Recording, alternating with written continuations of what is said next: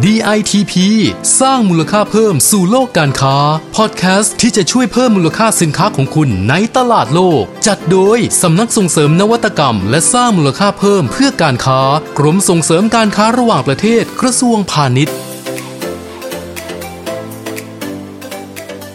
สวัสดีค่ะ พบกันเช่นเคยนะคะ กับดิฉันประภาผูรณสิริหัวหน้ากลุ่มงานแผนและส่งเสริมภาพลักษณ์สำนักส่งเสริมนวัตกรรมและสร้างมูลค่าเพิ่มเพื่อการค้ากระทรวงพาณิชย์ วันนี้นะคะอยากให้คุณผู้ฟังลองทายกันนะคะว่า เรามีบริษัทแปรรูปสินค้าเกษตรแห่งหนึ่งนะคะ ส่งออกไปขายต่างประเทศกว่า 10 ประเทศเลยนะคะคุณผู้ฟัง แต่ว่าเขามีคนงานสักกี่คนลองทายสิคะ หลักร้อยแน่ๆเลยไม่ใช่ค่ะคำตอบคือเขามีคนงานแค่ 26 คนเองนะคะ แต่สินค้าเนี่ยส่งไปขายถึง 13 ประเทศเลยค่ะ เรากำลังพูดถึงบริษัทครูยุคอตเทจจำกัดนะคะ เป็นบริษัทขนาดเล็กหรือเรียกว่าไซส์ S นะคะ ที่ใช้คำว่าจิ๋วแต่แจ๋วได้เลยนะคะ เพราะว่าล่าสุดเนี่ยเขาคว้ารางวัลผู้ประกอบธุรกิจส่งออกดีเด่น หรือ Prime Minister Export Award หรือ PM Award ประจำปี 2563นะคะ สาขาผู้ประกอบธุรกิจส่งออกยอดเยี่ยม Best Exporter ในกลุ่มบริษัทขนาดเล็กนะคะ มารู้จักกันหน่อยนะคะว่าบริษัทครูยุคอตเทจเนี่ยเขาทำอะไรนะคะเขาเป็นโรงงานแปรรูปผลิตภัณฑ์การเกษตรนะคะ โดยเขามีการเลือกสรรพืชผลไม้คุณภาพดีนะคะ ที่ปลูกในประเทศไทย 100%เลยนะคะ ไม่มีการตัดแต่งพันธุกรรมนะคะนำมาแปรรูปด้วยเทคโนโลยีสมัยใหม่ ไม่ใส่วัตถุกันเสียผลิตเป็น snack เป็นเครื่องดื่มที่มีคุณค่าทางโภชนาการนะคะ เช่นพัฟผลไม้ ทุเรียน มะม่วง ขนมบิสกิตสอดไส้ผลไม้ โดยใช้เนื้อผลไม้จริง ๆ เลยนะคะ หรือว่าซีเรียลรสชาติผลไม้ ผลไม้รวมอบกรอบรสโรสแมรี่มะพร้าว กล้วย มันหวานเผือก ลูกเดือยอบกรอบทำตลาดทั้งในแบรนด์ของตัวเองคือครูยุ แล้วก็ยังรับผลิตสินค้าภายใต้แบรนด์ของลูกค้าในลักษณะ OEM ด้วยนะคะ ฟังดูแล้วหิวเลยนะคะ คุณผู้ฟัง พืชที่เป็นประโยชน์ทั้งนั้นเลยนะคะ หรือผลไม้ที่เป็นประโยชน์ทั้งสิ้นเลยนะคะ ที่บริษัทครูยุคอตเทจเนี่ยทำนะคะ ความสำเร็จของบริษัทครูยุคอตเทจเนี่ย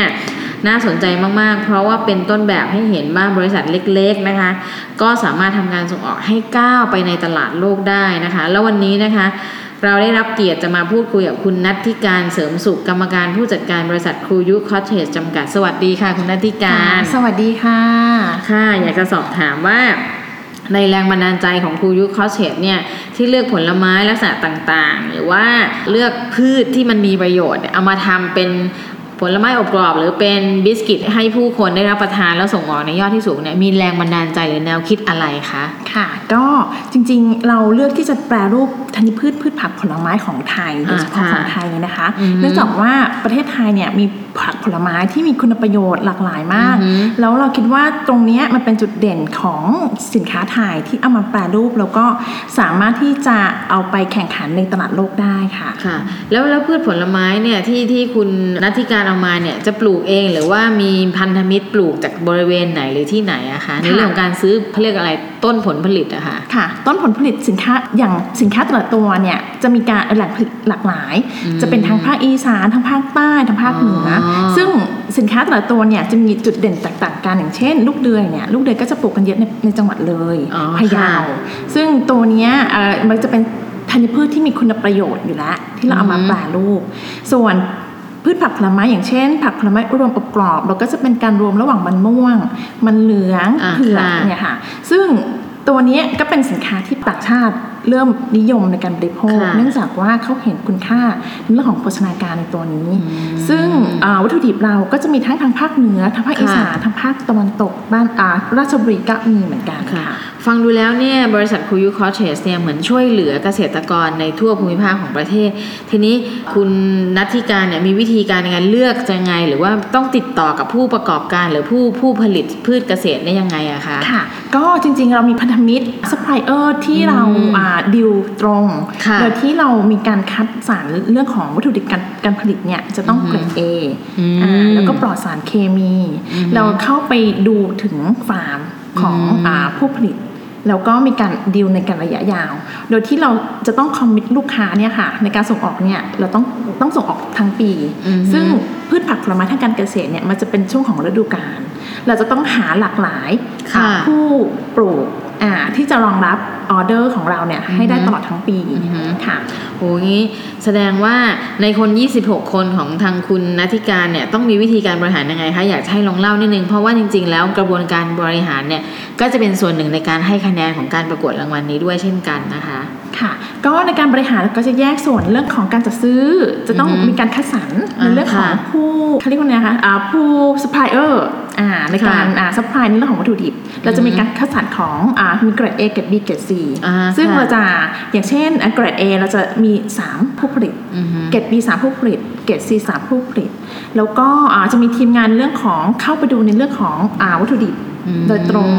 ก่อนก่อนที่จะรับเข้าโรงงานแล้วก็จะมีการ QC อีกทีหนึ่งแล้วก็ในส่วนการผลิตเราก็จะมีอ่าหัวหน้าของฝ่ายผลิตในการควบคุมอือฮึเรื่องของการผลิตให้อือฮึเป็นไปตามมาตรฐานอือฮึ GMP SP แล้วก็ฮาลาล แล้วก็เอ่อจะมีแต่ละจุดจะมี QC ในการผลิตอือฮึในแต่ละขั้นตอนด้วย เห็นไหมคะคุณผู้ฟัง กระบวนการเนี่ยแม้มี 26 คนก็สามารถมีการคัดแบ่งเกรดของตัวเขาเรียกอะไรพืชผักผลไม้ตั้งต้นที่จะเข้าโรงงานนี้นะคะ แล้วก็มีการคัดสรรด้วยว่า A ต้องมี 3 ประเภท B มี 3 ประเภท คือมีการเลือกที่สุดและใช้คำนี้เลยนะคะ คุณผู้ฟังเพื่อจะให้ได้สินค้าที่ดี แล้วก็ไปนำเสนอกับลูกค้าทีนี้อยากจะเรียนถามว่า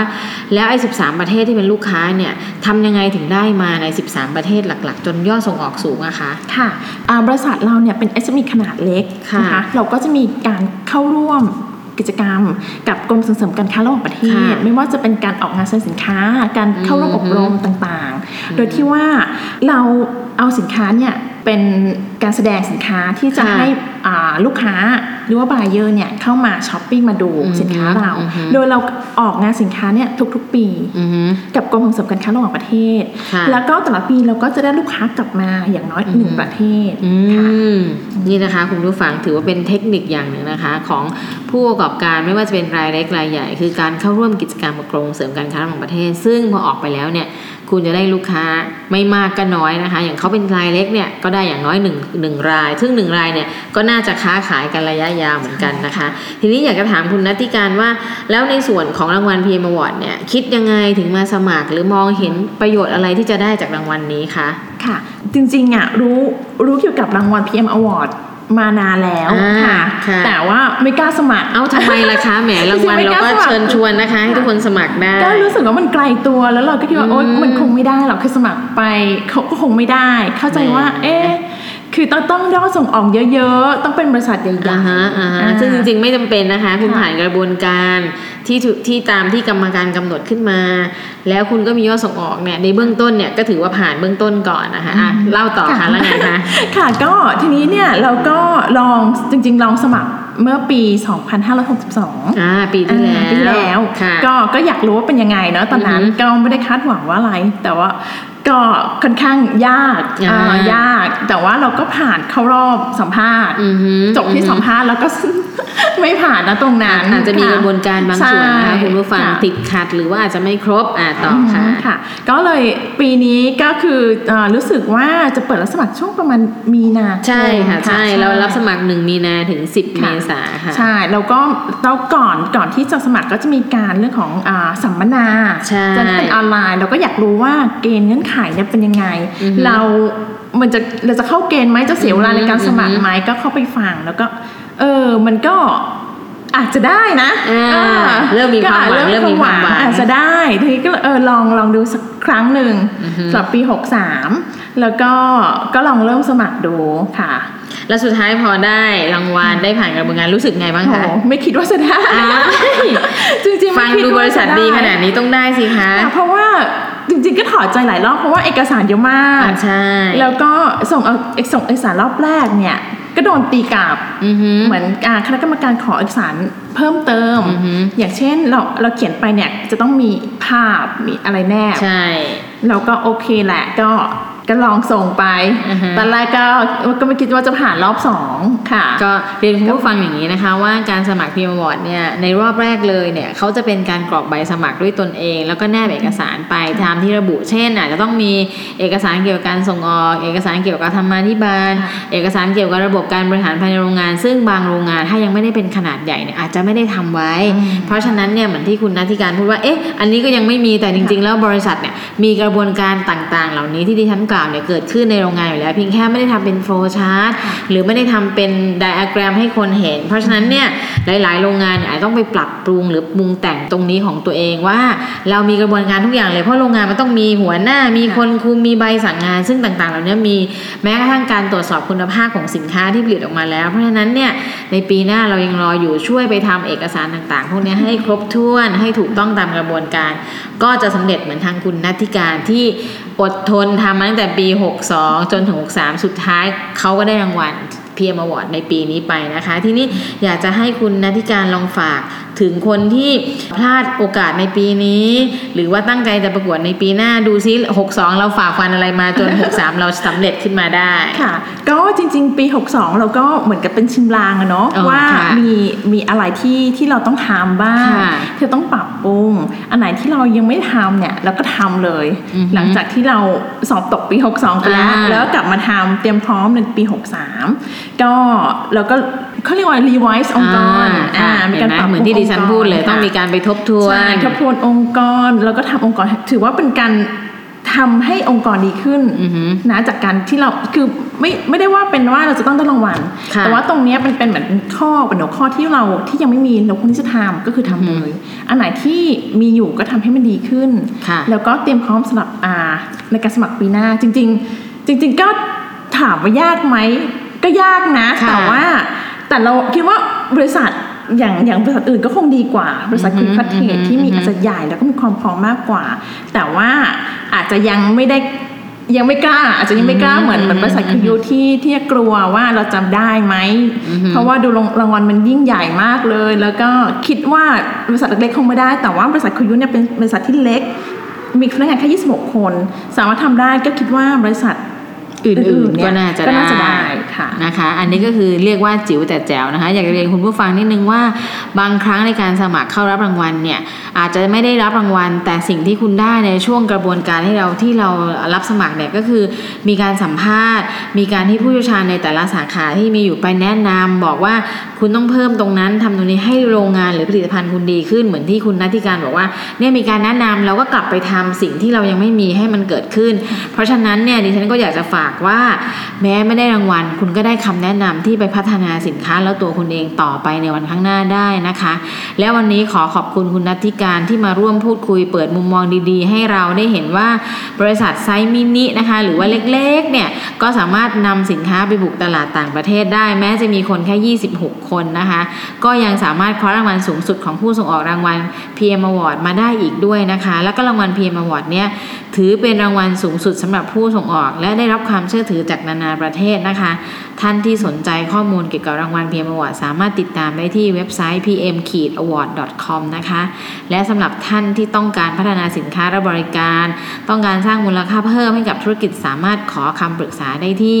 สำนักส่งเสริมนวัตกรรม และสร้างมูลค่าเพิ่มเพื่อการค้า www.jtp-design.com หรือสายด่วน 1169 นะคะ สุดท้ายค่ะ ฝากติดตามพอดแคสต์ JTP สร้างมูลค่าเพิ่มสู่โลกการค้า ทุกวันจันทร์ถึงศุกร์นะคะ แล้วก็อย่าลืมกด subscribe กดไลค์กดแชร์ เพื่อเป็นช่องทางให้เราเสิร์ฟข้อมูลดีๆ ถึงไม่ร้อนมากก็น่าสนใจให้คุณผู้ฟังทุกวันนะคะ แล้ววันนี้เราสองคนนะคะ ดิฉันกับคุณนัตติการ ขอกล่าวคำว่าสวัสดีคุณผู้ฟังนะคะ สวัสสวัสดีดีค่ะค่ะ DITP สร้างมูลค่าเพิ่มสู่โลกการค้า ติดตามข้อมูลข่าวสารและกิจกรรมดีๆ เพิ่มเติมได้ที่ www.ditp-design.com หรือสายด่วน 1169